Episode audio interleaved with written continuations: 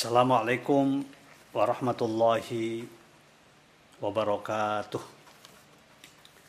Bismillahirrahmanirrahim. Alhamdulillahi rabbil alamin. Wassalatu wassalamu ala ashrafil anbiya'i wal mursalin. Sayyidina Muhammadin wa ala alihi wa sahbihi ajma'in.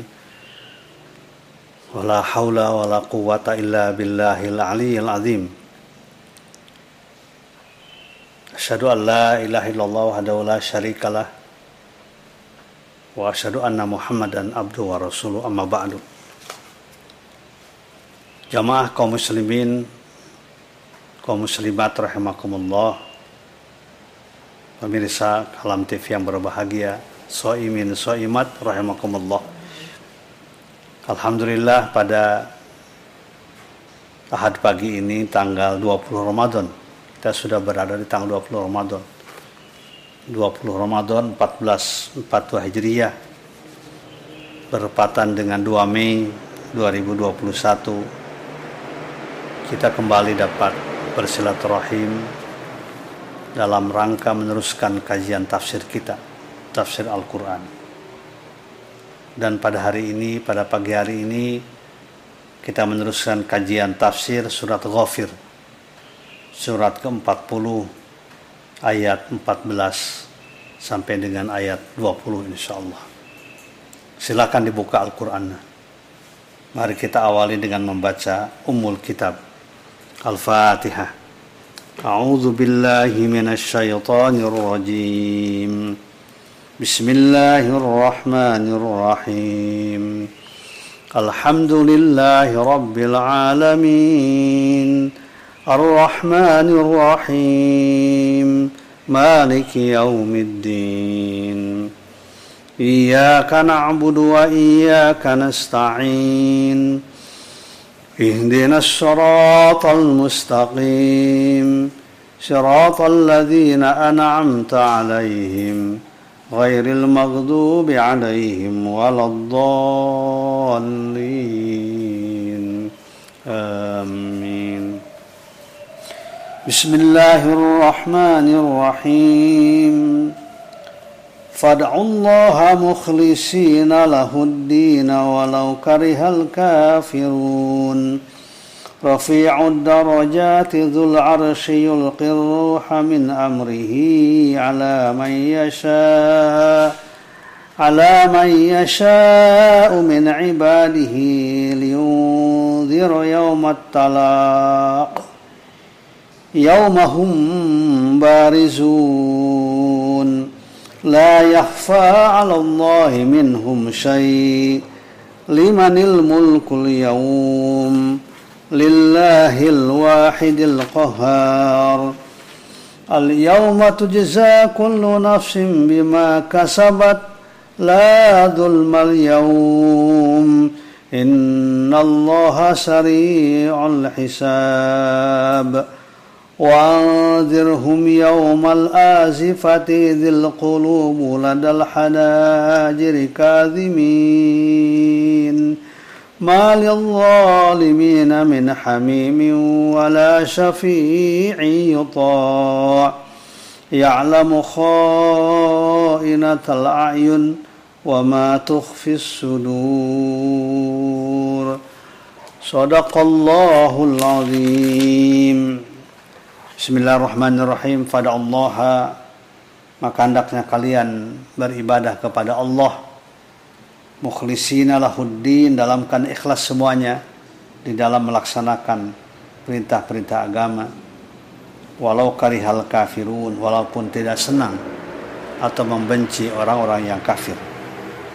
Rafi'ud darajati Allah yang memiliki derajat-derajat yang tinggi derajat yang paling tinggi Zul Arsy yang memiliki aras yulqir ruha min amrihi Allah yang memerintahkan kepada malaikat Jibril untuk menyampaikan wahyu min amrihi dari perintah Allah ala yasha'u min ibadih pada setiap orang yang dikehendakinya dari hamba-hambanya.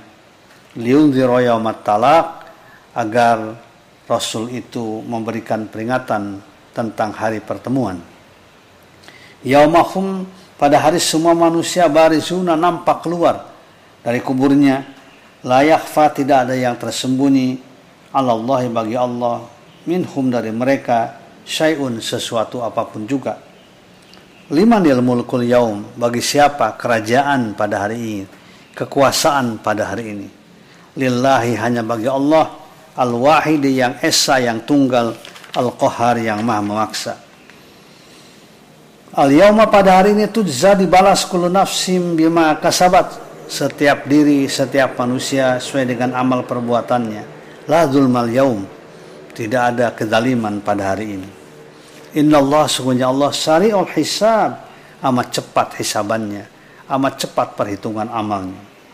Wa anzirhum dan berikan, berikan peringatan oleh engkau kepada mereka umat manusia yaumal azifati hari kiamat yang sangat dekat idil qulubu ketika hati-hati lanal hanajiri berada di keronggokan teronggokan kerongkongannya. Kadhibin merasa sedih semuanya. Kadhimin merasa pilu merasa sedih semuanya.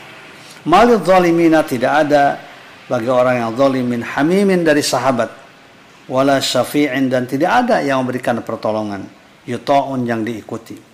Ya'lamu Allah mengetahui khainatal a'yuni akan pengkhianatan pandangan-pandangan mata wama dan segala suatu tuhfi yang menyembunyikan as-suduru hati-hati manusia. Sadaqallahul azim. Jamaah kaum muslimin, kaum muslimat rahimakumullah. Ada beberapa pelajaran penting yang kita bisa ambil dari ayat-ayat yang kita baca barusan surat Ghafir ayat 17 ayat 14 sampai dengan 1920. Pertama, ayat ini penegasan kembali tentang kewajiban utama yang harus kita lakukan agar kehidupan ini punya makna, punya arti. Agar kehidupan ini memang kehidupan yang benar, yang sesuai dengan aturannya, yang sesuai dengan pedoman dan petunjuknya. Agar kehidupan di dunia ini mendapatkan keselamatan dan kesejahteraan, baik yang di dunia sekarang maupun di akhirat nanti. Apa tugas utama yang harus kita lakukan dalam kehidupan ini? fad'ullaha mukhlisina lahuddin. Yaitu beribadah hanya kepada Allah. Dalam keadaan ikhlas karena Allah. Ikhlas untuk mencari ridhonya. Ikhlas melaksanakan perintahnya. Ikhlas menjauhi larangannya. Keikhlasan itu merupakan modal yang sangat luar biasa.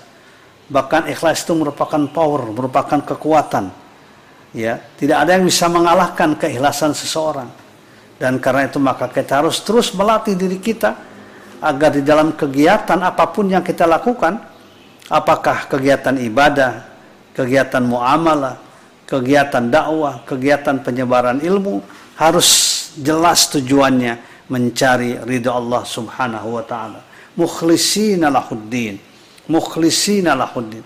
Dan semua ibadah-ibadah yang diperintahkan ajaran Islam adalah dalam kerangka mencari ridho Allah Subhanahu wa taala di samping melaksanakan perintahnya dan mendapatkan pahala darinya. Contoh yang sedang kita lakukan sekarang, ibadah saum di bulan suci Ramadan yang sekarang sudah masuk pada hari ke-20. Itu salah satu tujuan utamanya yaitu membangun kesadaran berikhlas untuk hanya beribadah kepada Allah. Ibadah saum tidak ada yang tahu kecuali Allah dan diri kita Berbeda dengan ibadah yang lain. Orang lain tahu sholat yang kita lakukan, zakat yang kita lakukan, haji yang kita lakukan. Tapi ketika kita melaksanakan saum tidak ada yang tahu kecuali hanya diri kita dan Allah Subhanahu wa taala. Ini latihan keikhlasan yang luar biasa. Makanya perlu kita lakukan dengan sebenar-benarnya, dengan sebaik-baiknya agar kita menghasilkan hati yang senantiasa terkait dan terpaut pada Allah Subhanahu wa taala. Dalam sebuah hadis kudsi yang sangat terkenal yang sering disampaikan pada setiap bulan Ramadan, kita akan mendapatkan kejelasan tentang keikhlasan yang dibangun oleh ibadah yang sedang kita lakukan. Kullu amal ibni Adam lahu illa siyam. Fa innahu li wa ana ajzi bihi. Setiap amal perbuatan anak Adam adalah untuknya. Illa siyam. Kecuali puasa. Wa fa innahu li Sungguhnya puasa itu untukku kata Allah. Fa li. Sesungguhnya puasa itu untukku wa ana adzibiki dan aku akan membalasnya secara langsung puasa itu. Kenapa dikatakan fa innahu li yada'a ta'amahu min ajli. Orang yang berpuasa meninggalkan makan siang min ajli karena aku, kata Allah. Yada'u ta'amahu min ajli. Kita meninggalkan tidak makan, tidak minum min ajli karena Allah, karena aku. Wa yada'u syarabahu dan meninggalkan minumannya juga pada siang hari walaupun ada minuman itu. Sesuka hati kita yada'u syarabahu dia tinggalkan minuman itu min ajli karena aku. Wa yada'u lidzatihi min ajli ladzatahu min ajli dan meninggalkan sebuah kenikmatan dunia yang ada di hadapannya min ajli karena aku kata Allah wa zaujatahu min ajli dan meninggalkan pergaulan dengan istrinya min ajli karena aku. Jadi min ajli, min ajli, min ajli itu semua dalam kerangka membangun keikhlasan. Bahkan ketika kita berbuka pun juga kita langsung kaitkan dengan Allah Subhanahu wa taala. Allahumma laka sumtu wa bika amantu wa ala rizqika aftartu bi rahmatika ya arhamar rahimin. Ya Allah hanya untukmu kami puasa, hanya untukmu kami berbuka dan dengan rizkimu kami berbuka. Lillahi rabbil ya arhamar rahimin. Wahai zat yang maha pengasih, maha penyayang. Nah dari keikhlasan ini akan melahirkan dua hal yang utama dalam kehidupan kita. Yaitu istiqomah dan kesabaran. Istiqomah konsisten terus menerus ya. Kita berusaha menjadi muslim yang konsisten, yang istiqomah. Melaksanakan perintah Allah, menjauhi apa yang dilarangnya. Dan juga dilakukan dengan penuh kesabaran karena tanpa kesabaran tidak mungkin kita bisa melaksanakan perintah Allah dengan baik. Tanpa kesabaran tidak mungkin kita bisa berdakwah. Tanpa kesabaran tidak mungkin kita bisa bangun malam. Tanpa kesabaran tidak mungkin kita bisa membiasakan membaca Al-Quran. Berkomunikasi, berkomunikasi dengan Allah subhanahu wa ta'ala dengan membaca Al-Quran. Karena pada hakikatnya membaca Al-Quran kita sedang berkomunikasi dengan Allah subhanahu wa ta'ala. Dalam sebuah hadis dikatakan, "Man arada ayyukallimallaha falyaqra'il Qur'an." Barang siapa yang ingin berdialog, berdiskusi dengan Allah, falyaqra'il Qur'an, hendaknya membaca Quran. Quran itu bahasanya bukan semata-mata bahasa perintah. Aqimus sholah wa. Itu, tapi juga bahasa dialog, mempertanyakan kita. Mempertanyakan diri kita, bagaimana sikap kita dalam beragama. Afala ta'qilun. Ara'aitalladzi yukadzibu biddin? Apakah engkau tidak melihat, memperhatikan orang-orang yang mendustakan agama dan lain sebagainya? Itu bahasa-bahasa dialog. Fa'lam misalnya, annahu la ilaha illallah. Ketahui oleh Anda, sesungguhnya tidak ada Tuhan yang patut disembah kecuali Allah Subhanahu wa taala.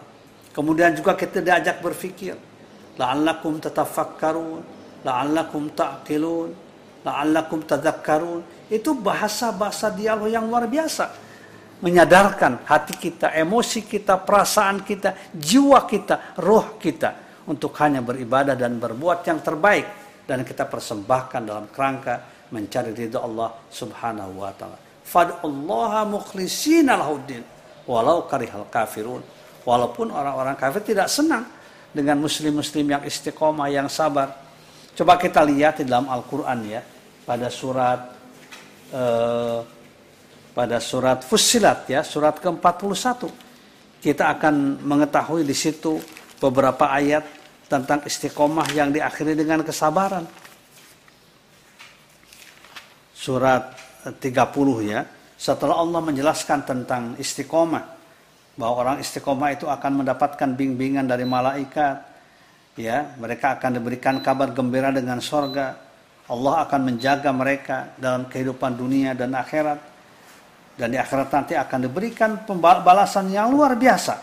Ya, dengan catatan dia terus berdakwah, bergerak, mengajak dirinya, keluarganya, masyarakatnya pada kebahagiaan, pada pada kebahagiaan, pada tugas-tugas agama yang baik yang akan menghasilkan kesejahteraan. Dan ketika berhadapan dengan keburukan, dia coba, dia jawab keburukan dengan kebaikan. Dan ini semuanya hanya bisa dilakukan dengan penuh kesabaran. Makanya di ujungnya ayat 35 surat Fusilat Allah menjelaskan wa ma yulaqaha illalladzina sabaru. Tidak mungkin bisa melaksanakan ini semuanya. Istiqomah, konsisten berdakwah dengan menghadirkan kebaikan-kebaikan, membalas ketidakbaikan dengan dengan kebaikan, membalas sayyi'ah dengan hasanah, wa ma yulaqaha. Tidak akan bisa menghadapinya illalladzina sabaru kecuali orang-orang yang sabar. Wa illa azim dan tidak akan bisa menghadapinya kecuali orang-orang yang punya jiwa besar. Jadi istiqomah, kesabaran dan jiwa besar itu terangkai dalam sebuah pribadi yang indah ketika landasannya ikhlas kepada Allah Subhanahu wa taala. Ada istiqomah di situ, ada kesabaran di situ, ada jiwa besar di situ. Itulah umat dakwah. Itulah umat Rasulullah sallallahu alaihi wasallam. Itulah umat yang akan mendapatkan kebahagiaan di dunia maupun juga kebahagiaan di akhirat. Jadi ini yang yang pertama kita, pelajaran yang sangat berharga dari ayat yang kita baca. Pelajaran yang kedua adalah di sini ada kata-kata yulkir ruha min amrihi mayyasha. Allah menyuruh memerintahkan kepada malaikat Jibril untuk menyampaikan roh, menyampaikan wahyu bagi setiap hambanya yang dikendaki. Rasulullah Sallallahu. Nah kita lihat di dalam berbagai tafsir diungkapkan bahwa roh di sini di samping artinya malaikat Jibril juga roh itu artinya adalah wahyu. Ya. Kenapa roh dikatakan wahyu? Karena wahyu Al-Qur'anul Karim itu akan menghidupkan kehidupan kita. Hidup itu akan punya makna, akan berarti. Makanya orang hidup dalam pandangan Allah belum tentu hidup. Kalau hidupnya sekedar hidup seperti makhluk yang lain. Sekedar bernyawa, berjalan, makan, minum. Itu artinya bukan hidup. Ya, yatamatta'una wa ya'kuluna bersenang-senang dan makan seperti apa yang dilakukan oleh binatang-binatang yang lain. Itu tidak akan ada makna kehidupan tanpa ruh, tanpa wahyu. Oleh karena itu maka Allah memanggil kita orang yang beriman untuk menjawab, memenuhi, merespon setiap panggilan sesuatu yang menghidupkan. Bayangkan oleh kita, yang dipanggil orang hidup, tapi dipanggil untuk merespon sesuatu, menjawab sesuatu agar kita hidup dengan makna yang sebenarnya. Itulah dia kehidupan yang sesuai dengan ketentuan Allah Subhanahu wa taala. Dan ini diungkapkan oleh Allah pada surat Al-Anfal ya, coba dilihat ya surat Al-Anfal. Kita akan mengetahui pada surat Al-Anfal ayat 24 nih. Surat Al-Anfal surat ke-8 ayat 24. Yang dipanggil orang yang beriman. Ya ayyuhalladzina amastajibu lillahi walir rasul idza da'akum lima yuhyikum. Wahai sekalian orang-orang yang beriman, istajibu, penuhi oleh kalian panggilan Allah, panggilan Rasul. Idza da'akum apabila Allah dan Rasul mengajak kalian, mengundang kalian, menyuruh kalian lima yuhyikum pada sesuatu yang menyebabkan kalian hidup. Padahal yang dipanggil orang hidup. Ya. Jadi yang dimaksud lima, lima yuhikum adalah hidup yang sesuai dengan aturan. Hidup yang sesuai dengan aturan Allah. Sesuai dengan wahyu Allah. Itulah kehidupan yang berarti. Lima yuhikum. Pada sesuatu yang menghidupkan kamu sekalian. Artinya kalau kita tidak hidup tidak sesuai dengan aturan Allah, sebenarnya adalah mati dalam kehidupan. Ketika orang tidak sholat, ketika orang tidak puasa, ketika orang tidak berzakat, tidak berinfak, tidak memberikan kebaikan pada yang lain, tidak menolong pada sesama, hidupnya hanya untuk mendapatkan materi sebanyak-banyaknya tanpa memperhatikan perintah Allah, maka hakikatnya bukan kehidupan yang benar dalam pandangan wahyu, dalam pandangan Al-Quran. Karena di sini surat Al-Anfal 28 menegaskan itu, wahai orang-orang beriman yang hidup, penuhi oleh kalian panggilan Allah dan Rasul. Kalau Allah dan Rasul mengajak pada kalian pada ajaran yuhyikum yang menghidupkan kamu sekalian. Wa'lamu anna Allah yahulu bainal mar'i wa qalbi wa annahu ilaihi tusarun sesungguhnya Allah menghalang antara seseorang dengan kalbunya ya dan sesungguhnya hanya kepada Allah kalian akan dikembalikan inilah yang kedua ya tentang arti kehidupan yang perlu kita perhatikan sepanjang hayat kita supaya kita tidak nyeleweng, tidak melenceng dari garis yang ditetapkan oleh wahyu Allah Subhanahu wa taala, oleh Al-Qur'anul Karim. Hanya karena godaan dunia, godaan jabatan, kedudukan dan lain sebagainya. Sadarilah bahwa hidup yang sesungguhnya adalah hidup di atas kebaikan berdasarkan wahyu dan petunjuk dari Allah Subhanahu wa taala. Oleh karena itu maka kita selalu berdoa kepada Allah Ya, ya Tuhan kami, perlihatkan kepada kami kebenaran jelas ya kelihatan. Adinal haqqo haqqan. Ya, perhatikan, perlihatkan kepada kami kebenaran itu kebenaran jelas sekali. Warzuqna tiba'ah dan berikan kepada kami rizki ittiba untuk mengikuti kebenaran itu. Kemudian wa alinal batila batilan. Perlihatkan kepada kami yang batil itu batil.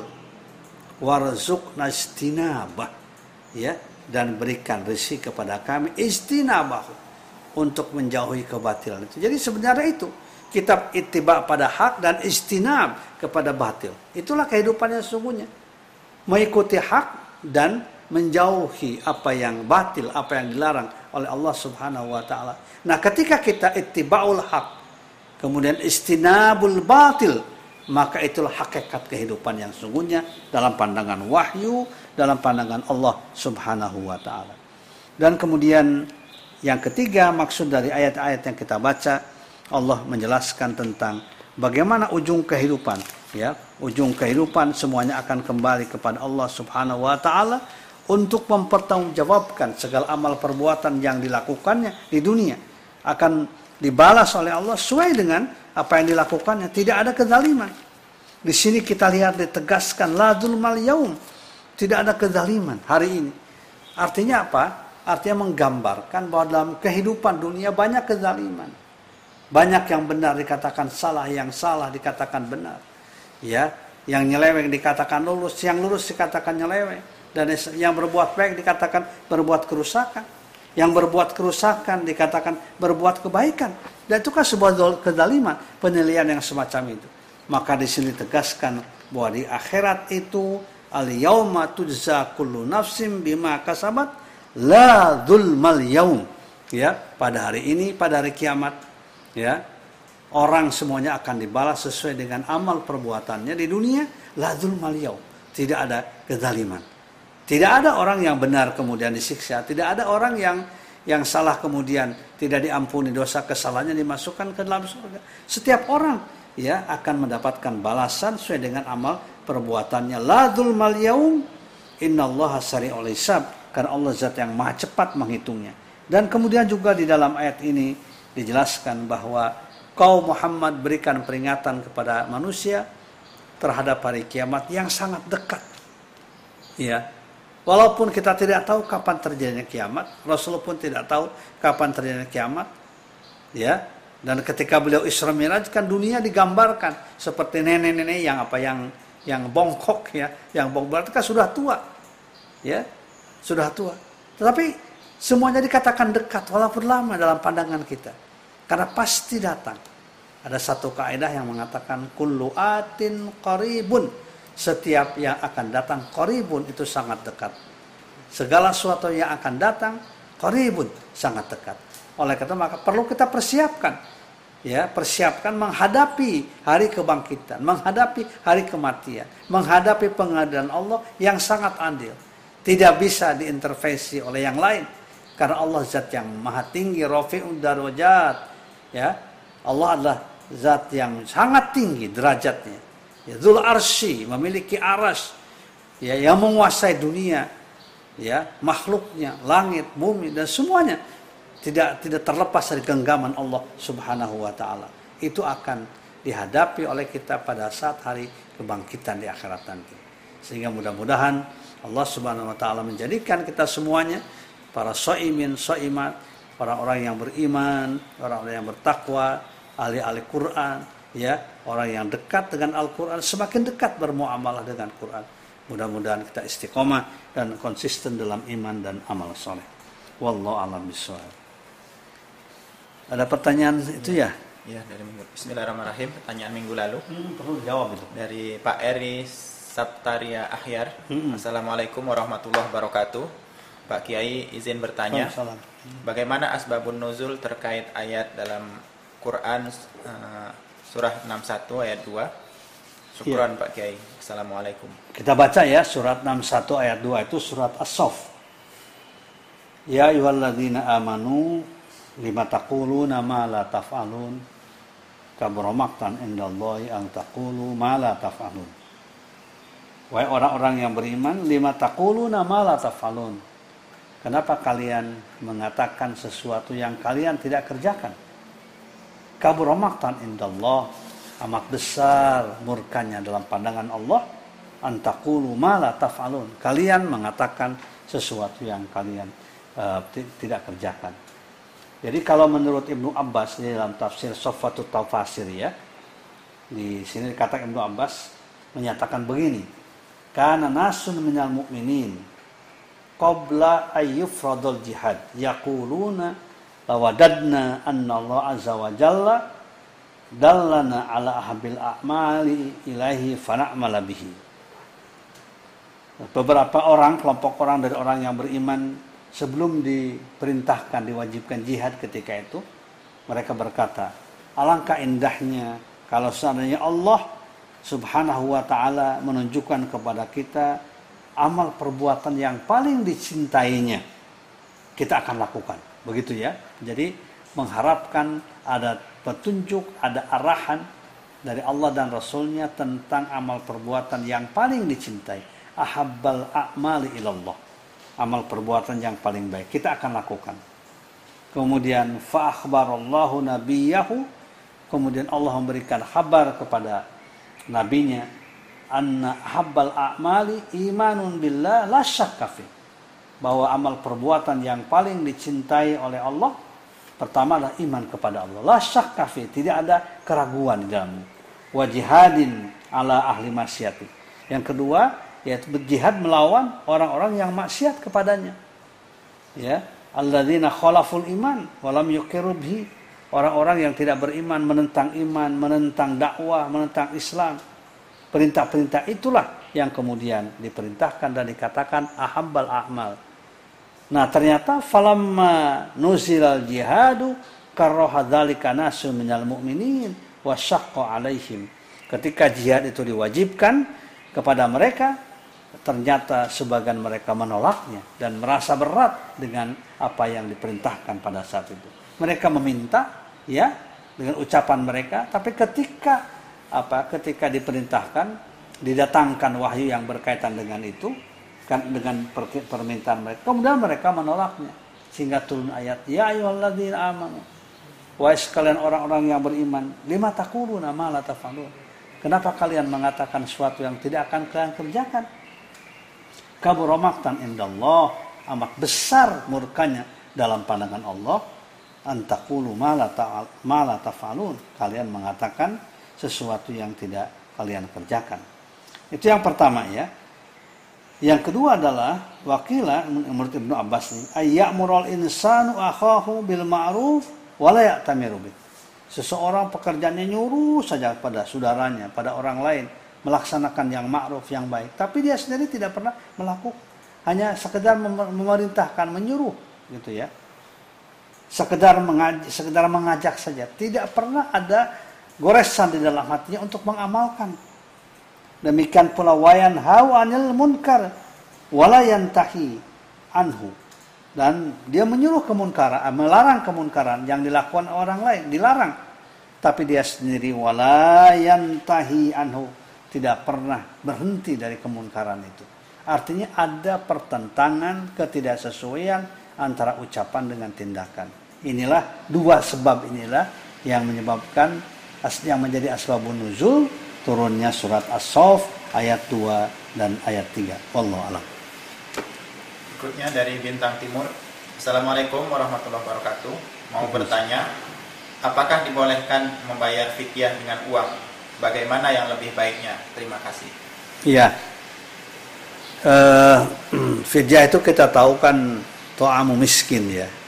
Wa alalladzina yutiqunahu fidyatun to'amu miskin orang-orang yang bagi orang yang tidak mampu melaksanakan puasa berat baginya melaksanakan puasa karena sakit karena umurnya sudah tua fidyatun to'amu miskin yaitu fidyah memberi makanan pada orang-orang miskin. Ya ketika itu yang namanya fidyah tentu ketika turunnya ayat bukan dengan beras tapi dengan gandum ya dengan kurma makanan pokok oleh karena itu para ulama misalnya Imam Hanafi Imam yang lain ber, berapa beristihad bahwa membayar fidyah itu boleh dengan uang di, diapakan? Di, ditukar dengan uang seharga satu mud itu. Jadi misalnya kita makan kita sehari itu katakanlah tiga kali ya tiga kali. Kemudian tiga kali kali 50 150 boleh itu diganti. Ya fidyah kita diganti setiap hari 150 ribu misalnya diberikan kepada fakir miskin fidyah itu bagi orang yang tidak berpuasa yang tidak mungkin dia mengkodok di hari yang lain.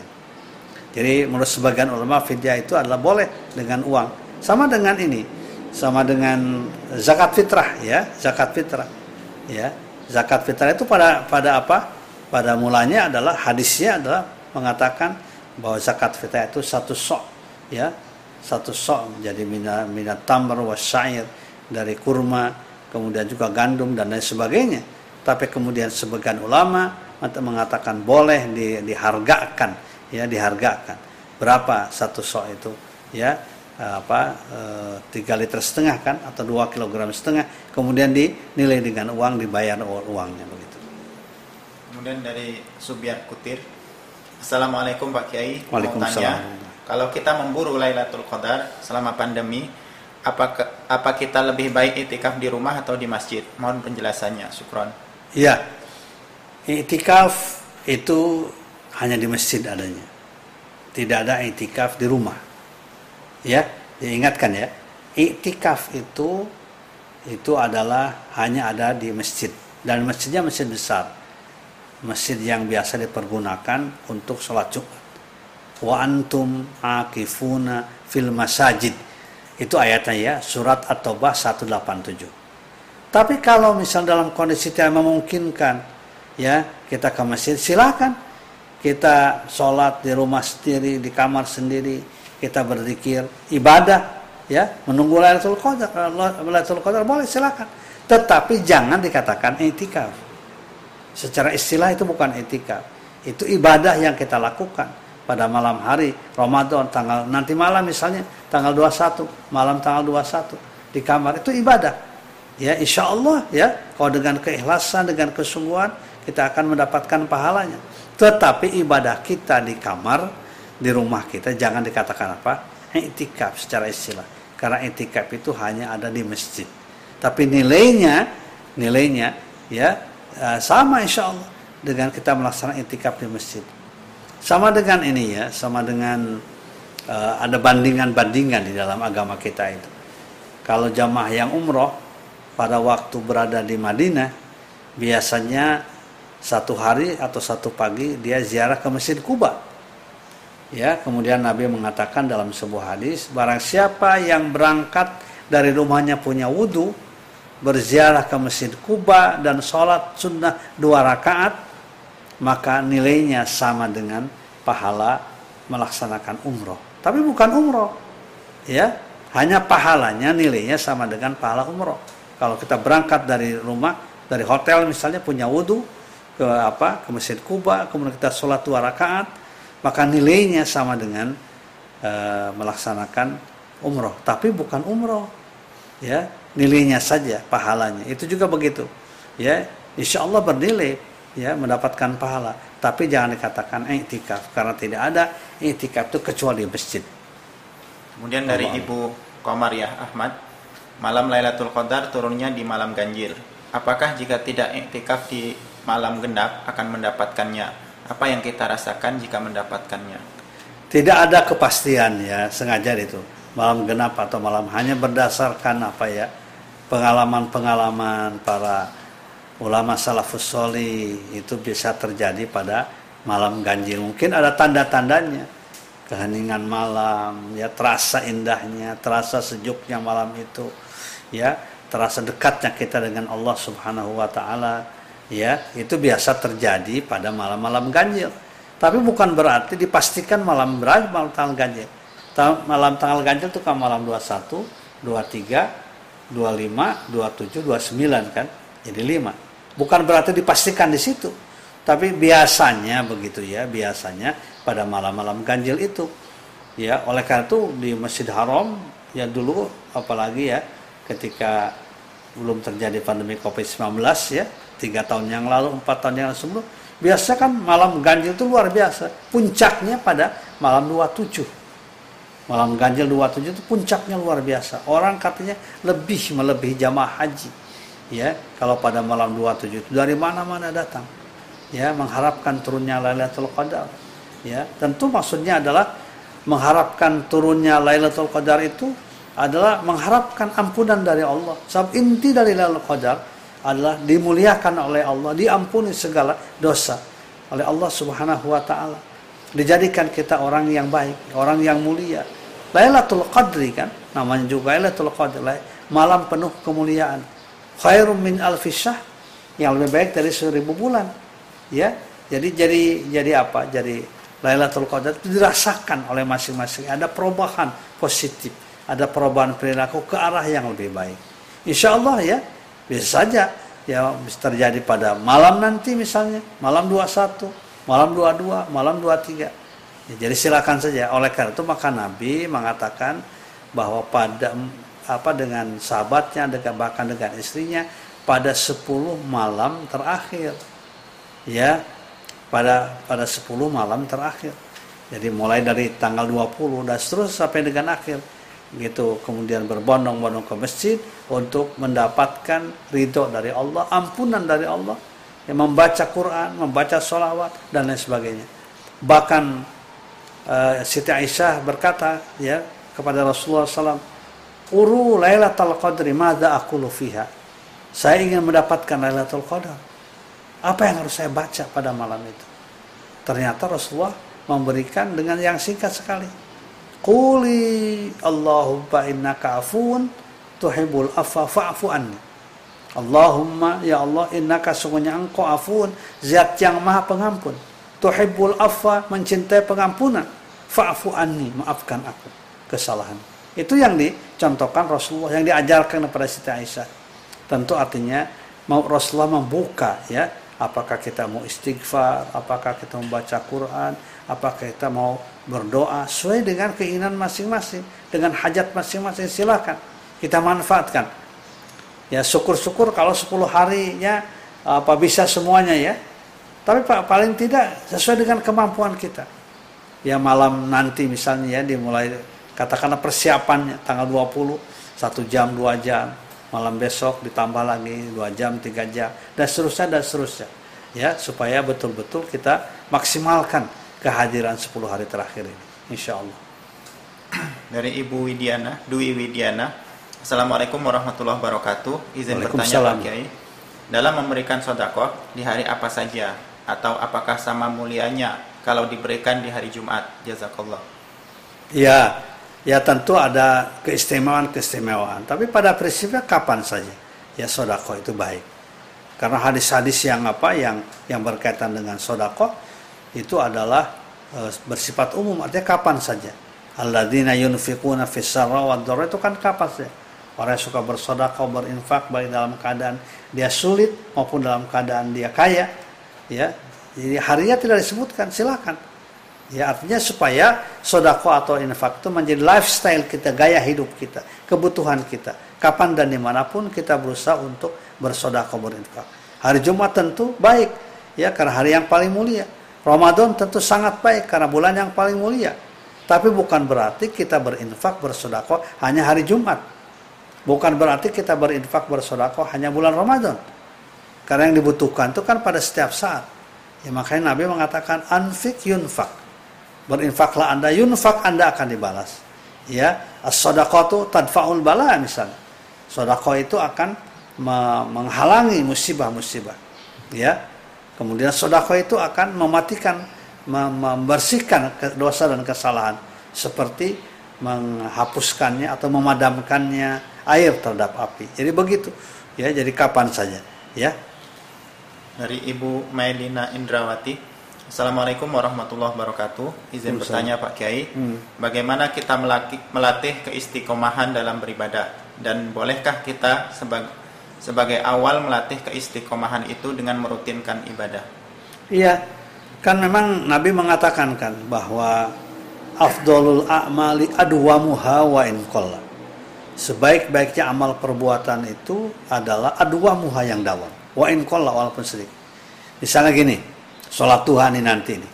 Ya, walaupun kita bisa misalnya uh, hanya dua rakaat silakan dua rakaat tapi usahakan tiap hari. Uh, saya mau empat rakaat silakan empat rakaat usahakan tiap hari. Baca Quran juga begitu. Baca Quran jangan sampai terhenti apa dengan dengan dengan berakhirnya Ramadan. Ya. Lebih baik kita membaca semalam dua, dua lembar tiga lembar tapi yang dawam daripada kita nanti saja setelah datang lagi Ramadan baru baca Quran. Adwamuha dawam dawam dawam konsisten wa in qalla walaupun sedikit. Itu akan jauh lebih baik daripada kita lakukan secara musim-musiman. Dari Ibu Dian Hesti Pak Kiai bagaimana cara menghadapi orang yang selalu suuzon terhadap kita? Sementara orang tersebut notabene sebagai orang yang sering mensiarkan agama. Terima kasih Pak Kiai. Ya setiap orang ada ada kelemahan ya di samping ada kelebihan kalau ada seorang ahli agama pekerjaan suudzon, itulah kelemahan kita itu yang harus kita perbaiki. Ya, jangan sampai kita eh, apa eh, menjadi menjadi katakanlah tokoh gitu ya yang mendakwahkan agama manusia tapi hati kita tidak beres. Hati kita tidak kita bersihkan. Ya, hati kita penuh dengan ke, dengan kedengkian. Justru ya para tokoh ya, para pimpinan ya kemudian para dai itu harus berusaha terus menerus memperbaiki diri meningkatkan kualitas diri kita.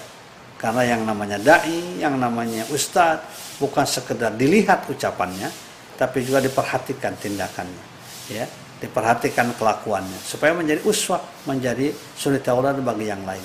Dan suudzon itu kan dilarang oleh agama kita ya surat al-hujurat coba dilihat. Ayat eh, 12 ya. Ayat 12 dalam surat Al-Hujurat itu. Ya ayyuhalladzina amanu istanibu katsiran minadh-dhanni inna ba'dadh-dhanni ismun. Nah itu ya. Wahai orang-orang yang beriman ya jauhi oleh kalian sebagian besar dari prasangka. Prasangka buruk maksudnya.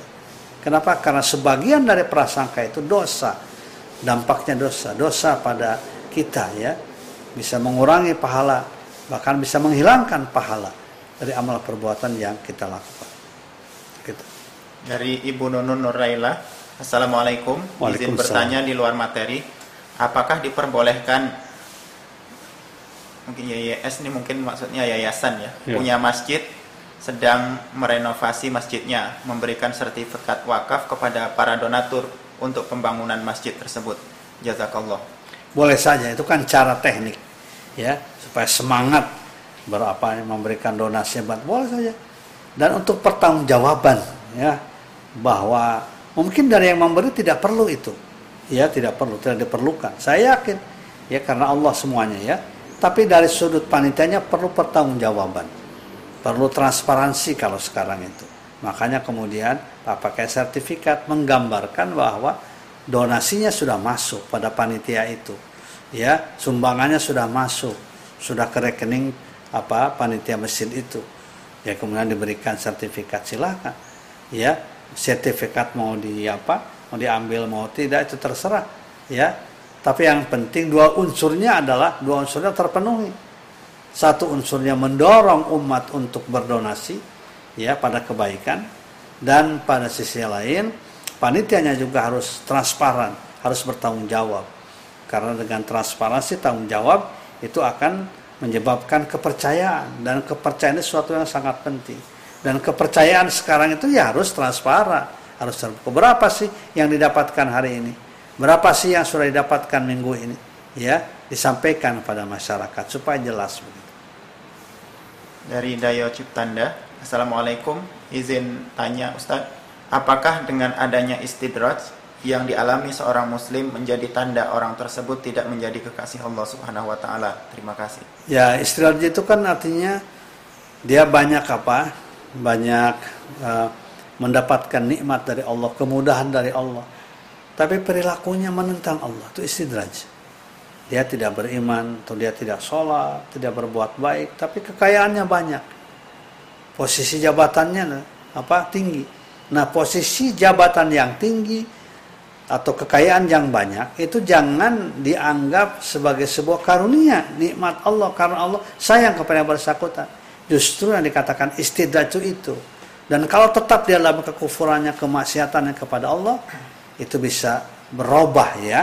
Bisa berubah dari apa yang telah diberikan oleh Allah itu akan menjadi azab dan menjadi siksa itu bisa dilihat ya pada surat Al-A'raf ya jadi surat Al-A'raf di situ menjelaskan tentang yang berkaitan dengan istidraj ini, ya. Jadi oleh karena itu maka kita uh, ketika kita mendapatkan nikmat dari Allah, maka kita diperintahkan untuk bersyukur.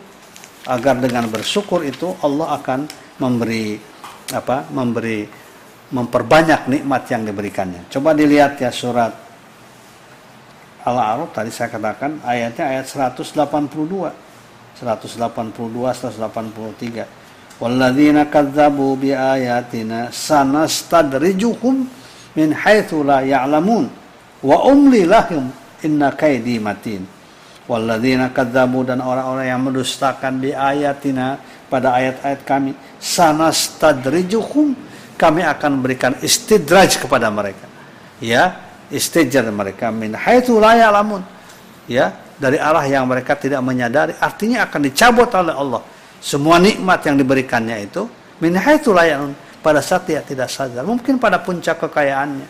Mungkin pada puncak kekuasaannya. Dicabut oleh Allah Subhanahu wa taala. Karena ketika punya kekayaan ketika punya kekuasaan dia berlaku dolim. Dia bukan orang yang bersyukur pada nikmat Allah.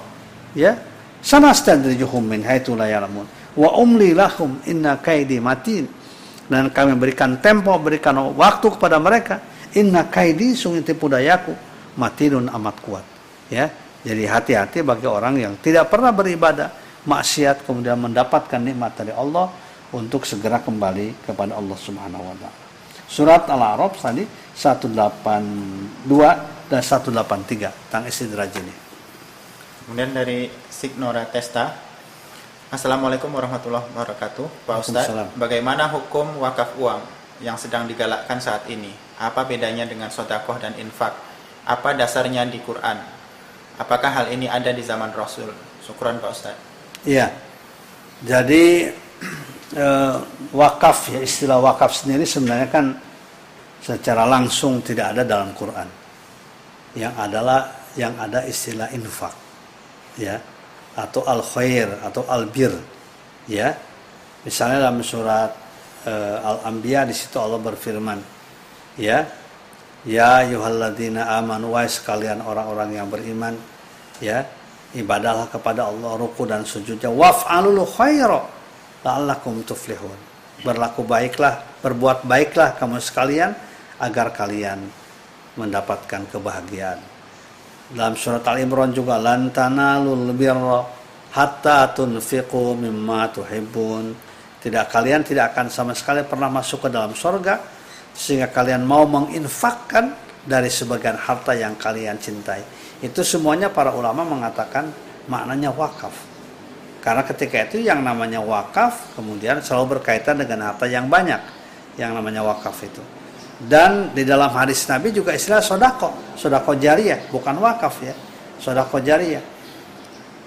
Misalnya Nabi mengatakan dalam sebuah hadis, idama tabnu Adam in koto amalu ilamin salasin." Apabila seorang meninggal dunia, terputus amal perbuatannya. Artinya dia sendiri tidak bisa menambah kebaikan-kebaikannya. Bukan larangan doa ini bukan. Ya, dia sendiri yang bersangkutan karena sudah meninggal tidak bisa menambah apa perbuatan-perbuatan yang menyebabkan tambahan pahala dari yang bersangkutan. Kecuali tiga hal. Sodakotin jariah sodako jariah wakaf kita ya ke masjid misalnya ya kita memberikan donasi ke pesantren beasiswa dan lain sebagainya. Hal yang untuk orang-orang fakir miskin mereka berusaha misalnya dan sebagainya. Sodako jariah sodako jariah. Au ilmin yuntafa atau ilmu yang dimanfaatkan bermanfaat ya.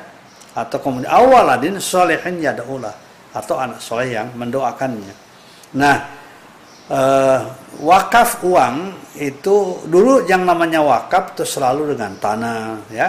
Selalu dengan bangunan ya. Makanya lu terkenal wakaf itu ketika untuk makam misalnya untuk musola. Tapi kemudian untuk memudahkan ya pada abad kedua atau ketiga ya mulai digagas wakaf dengan uang ya namanya wakfun nukud ya. Wakaf dengan nukud dengan uang. Boleh saja. Kalau niat wakaf. Misalnya sekarang seperti dulu juga ya.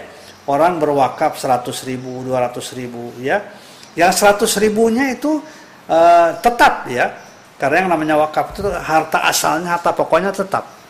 Tapi kemudian uang itu diapakan tuh? Di, di diinvestasikan diusahakan. Maka hasilnya keuntungannya yang dibagikan ya hasilnya keuntungan yang dibagikan lalu dikatakan wakaf dan itu boleh saja. Tidak ada masalah. Ya asalkan lembaga yang rapi yang teratur ya yang apa yang ngurusnya. Kalau sekarang kan sudah ada BWI ya Badan Wakaf Indonesia ya dialah yang berhak untuk menentukan siapa yang menjadi nazirnya pengurus wakaf. Supaya wakaf itu tidak hilang ya supaya wakaf itu terus berkembang berkembang berkembang begitu kemudian dari Pak Zainal Afidin ya. Assalamualaikum izin bertanya di luar materi kenapa sekarang ini muncul istilah bid'ah sedangkan zaman Rasulullah pun waktu Bilal sholat wudhu tidak melarangnya dan dijamin masuk surga ya Makanya pengertian bid'ah itu kan memang ada istilah bid'ah ya. Di dalam di dalam apa? Dalam hadis ya, kullu bid'atin dolalah wa kullu dolalatin finnar. Bid'ah di situ tuh maksudnya adalah menambah-nambah sesuatu yang tidak di apa? Tidak ada. Misalnya sholat yang lima waktu ditambah satu waktu itu yang namanya beda. Atau dikurangi satu waktu ya. Seperti dulu ada paham-paham tertentu yang aneh-aneh. Sholat hanya dua kali sehari semalam itu yang dikatakan bid'ah dolala. Ya jangan makanya tidak boleh kita sembarangan menyebut bid'ah karena tidak ada tidak pernah terjadi di zaman Nabi. Kalau kebaikan silakan saja ya kebaikan-kebaikan yang kita lakukan itu adalah bahkan taraweh diapakan di di di berjamaahkan ya di zaman Umar kan diberjamaahkan ramai sekali karena kalau dibiarkan masing-masing itu orang tidak cenderung tidak taraweh. Tapi kemudian oleh Umar bin Khattab diberjamaahkan, dianjurkan berjamaah di masjid. Dan beliau mengatakan nikmatil bid'atu hadhihi. Ya, indahnya bid'ah itu contohnya ini. Itu bid'ah yang baik, bid'ah hasanah. Ya, yaitu menyuruh berjamaah sholat taraweh.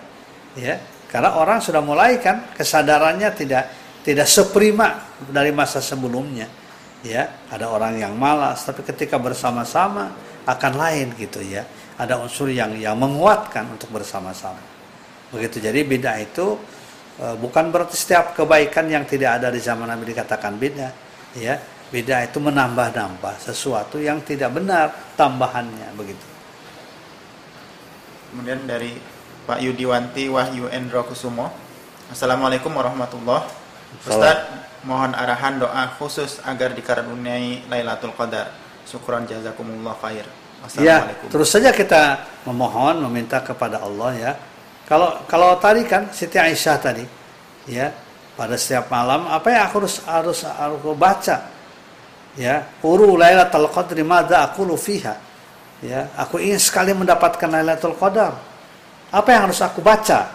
Maka Nabi mengatakan, "Quli baca oleh anda Allahumma inna ka'afun tuhibbul afa fa'fu anni Allahumma inna ka'afun tuhibbul afa fa'fu anni kalau contohnya hanya gitu ya oleh itu maka uh, sengaja mungkin ya Rasulullah memberikan kepercayaan apa kesempatan kepada kita untuk berdoa yang lain di samping istighfar di samping baca Quran ya baca sholawat dan lain sebagainya silahkan pokoknya hal yang baik ya hal yang baik dari Pak Erik MT, Assalamualaikum warahmatullahi wabarakatuh. Izin bertanya, Ustadz, bagaimana ciri orang yang telah mendapatkan Lailatul Qadar?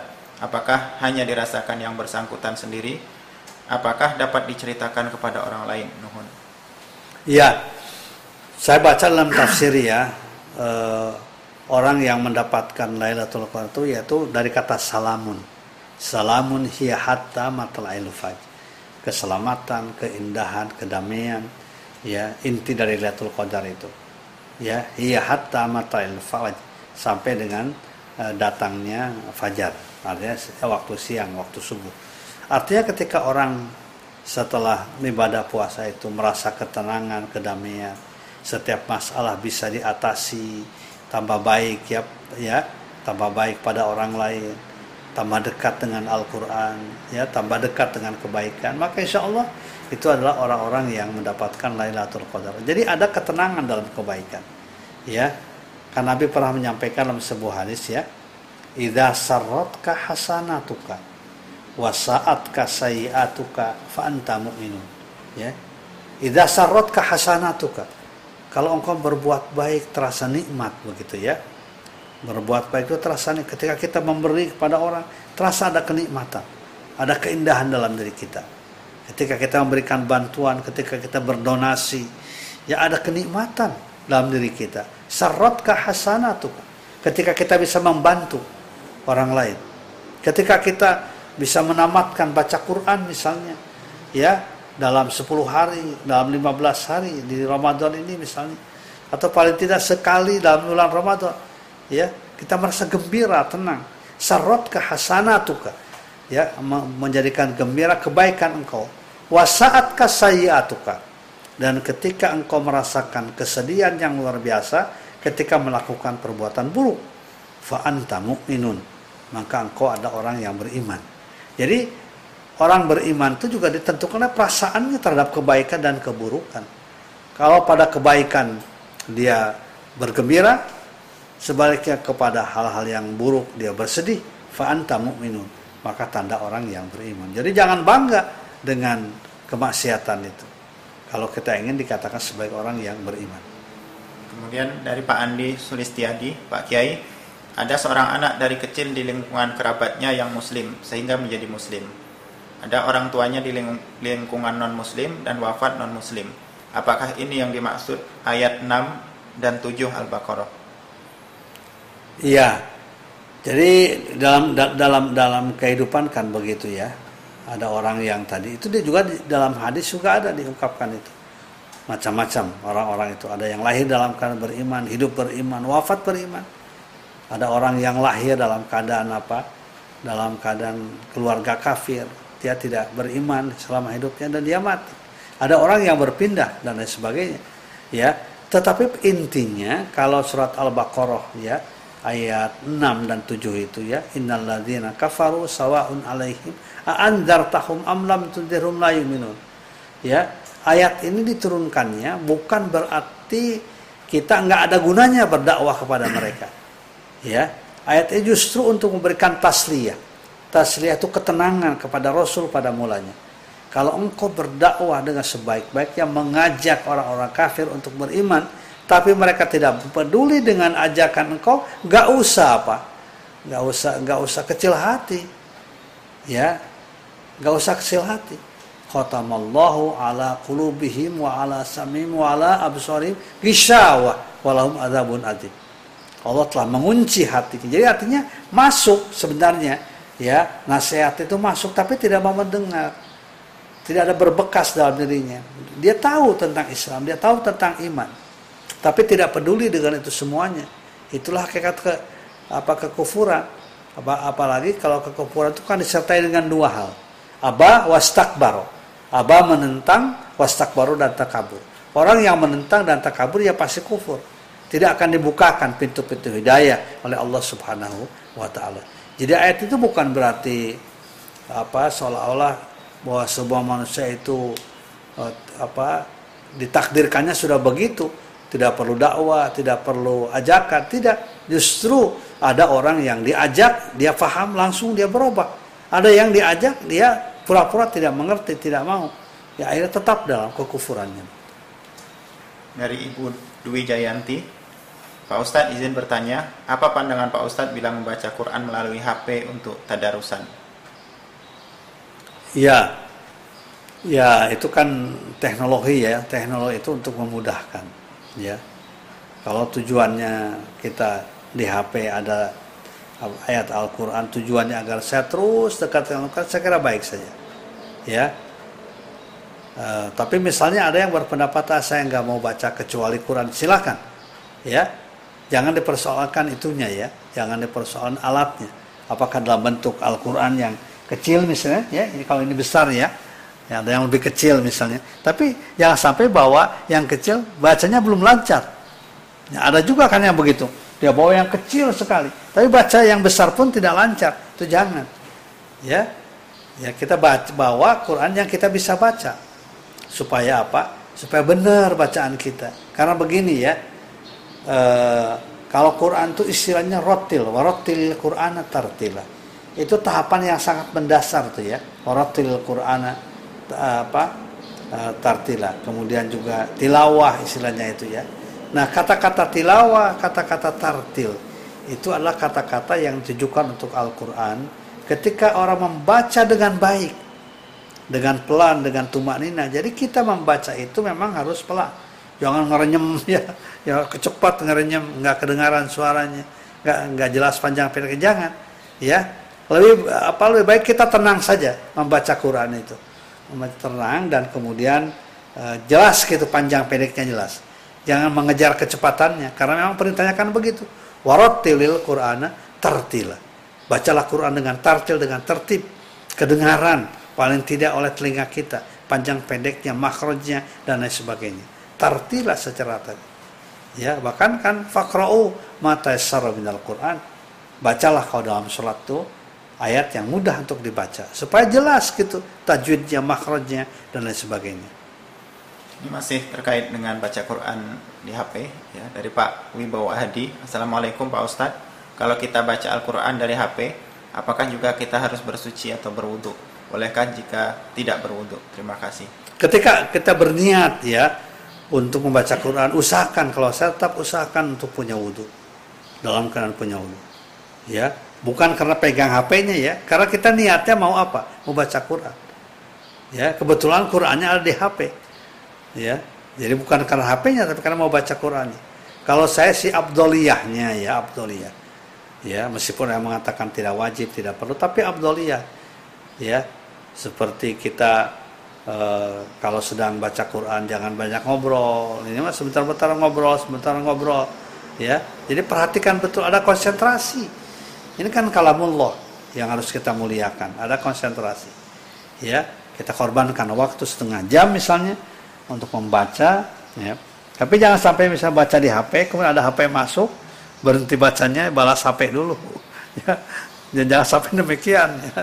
Ya jadi uh, kalaupun akan kita pergunakan itu khusus lah ya jadi kita ada, ada juga ini yang namanya etika adab terhadap Al-Quranul Karim.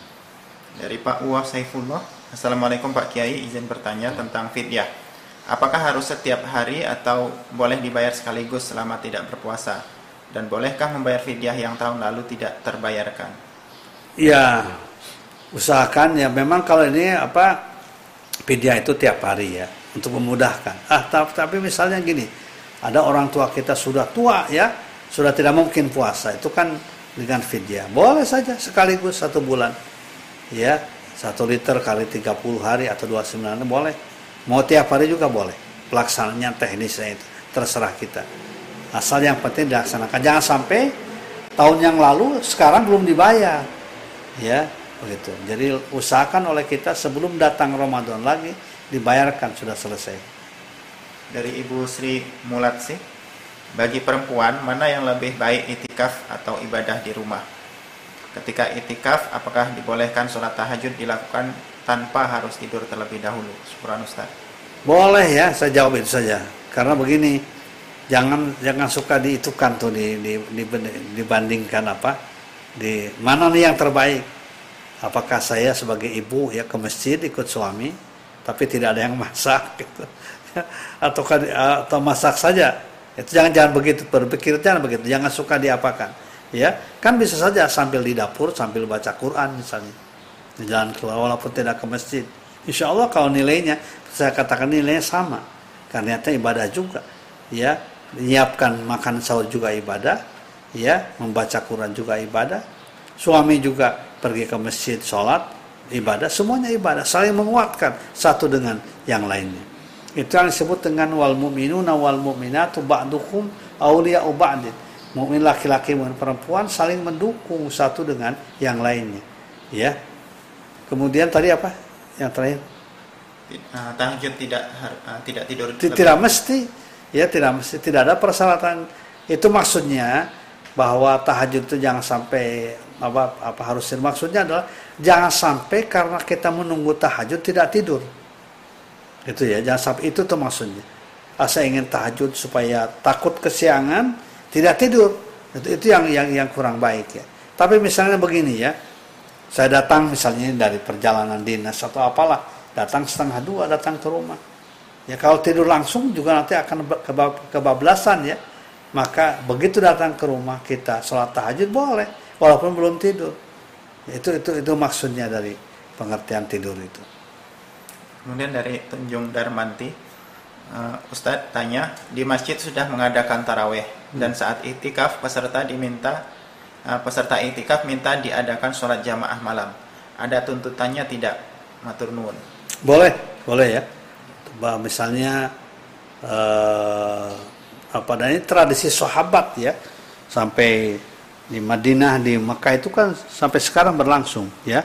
Pada 10 malam terakhir itu ada dua sholat berjamaah. Pertama tarawehnya ya. Tarawehnya setelah isya. Dan kemudian nanti jam satuan bangun lagi semua tahajud. Tapi tidak taraweh tidak witir lagi ya tidak witir lagi.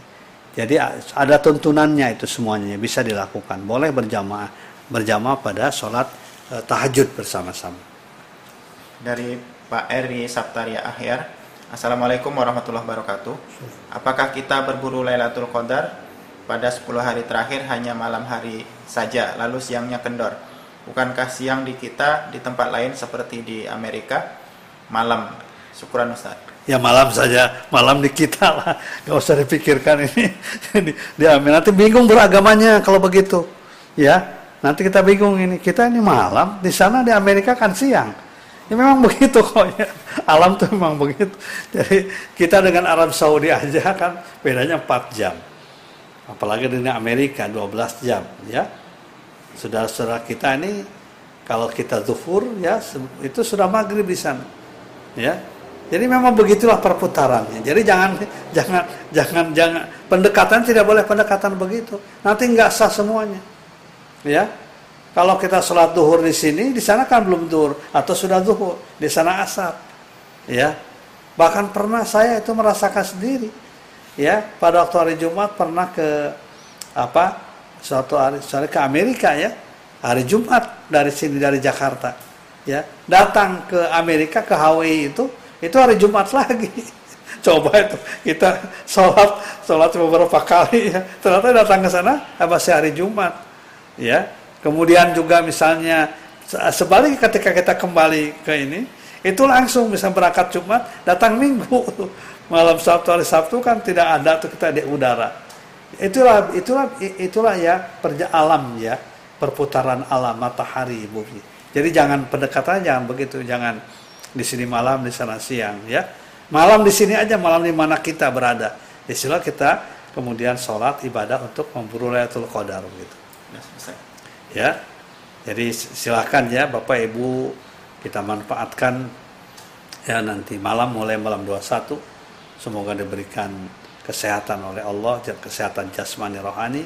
Kita manfaatkan dengan sebaik-baiknya dan lakukanlah sesuai dengan kemampuan kita.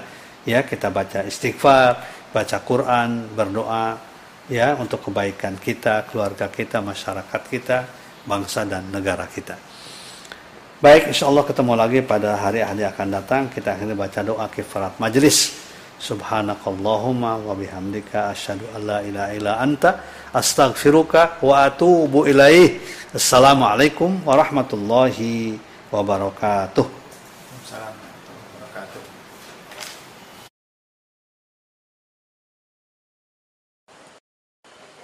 Assalamualaikum warahmatullahi wabarakatuh.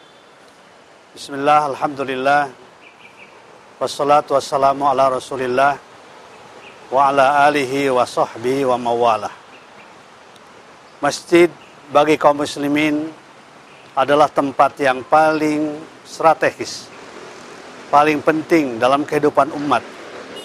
Kita bisa melaksanakan sholat berjamaah, kita bisa melaksanakan kajian-kajian keislaman, mempersatukan umat, membangun ukhuwah Islamiyah. Oleh karena itu maka setiap masjid harus kita dukung baik pembangunan secara fisik maupun juga kegiatan-kegiatannya. Masjid di tempat saya berdiri sekarang adalah Masjid Al-Hijri 2 kampus UIK Bogor yang sekarang sedang mengalami terus-menerus peningkatan pembangunannya. Karena itu saya mengajak kepada saudara-saudara kaum muslimin, kaum muslimat, di mana pun Anda berada, untuk ikut berpartisipasi, memberikan sebagian dananya, harta yang dimilikinya, termasuk doanya, agar masjid Al-Hijri 2 ini segera bisa diselesaikan dengan baik. Semoga Allah Subhanahu wa taala membalas amal ibadah saudara sekalian dan akan memberikan pila nanti di rumah di surga Allah Subhanahu wa taala. Amin ya rabbal alamin. Assalamualaikum warahmatullahi wabarakatuh.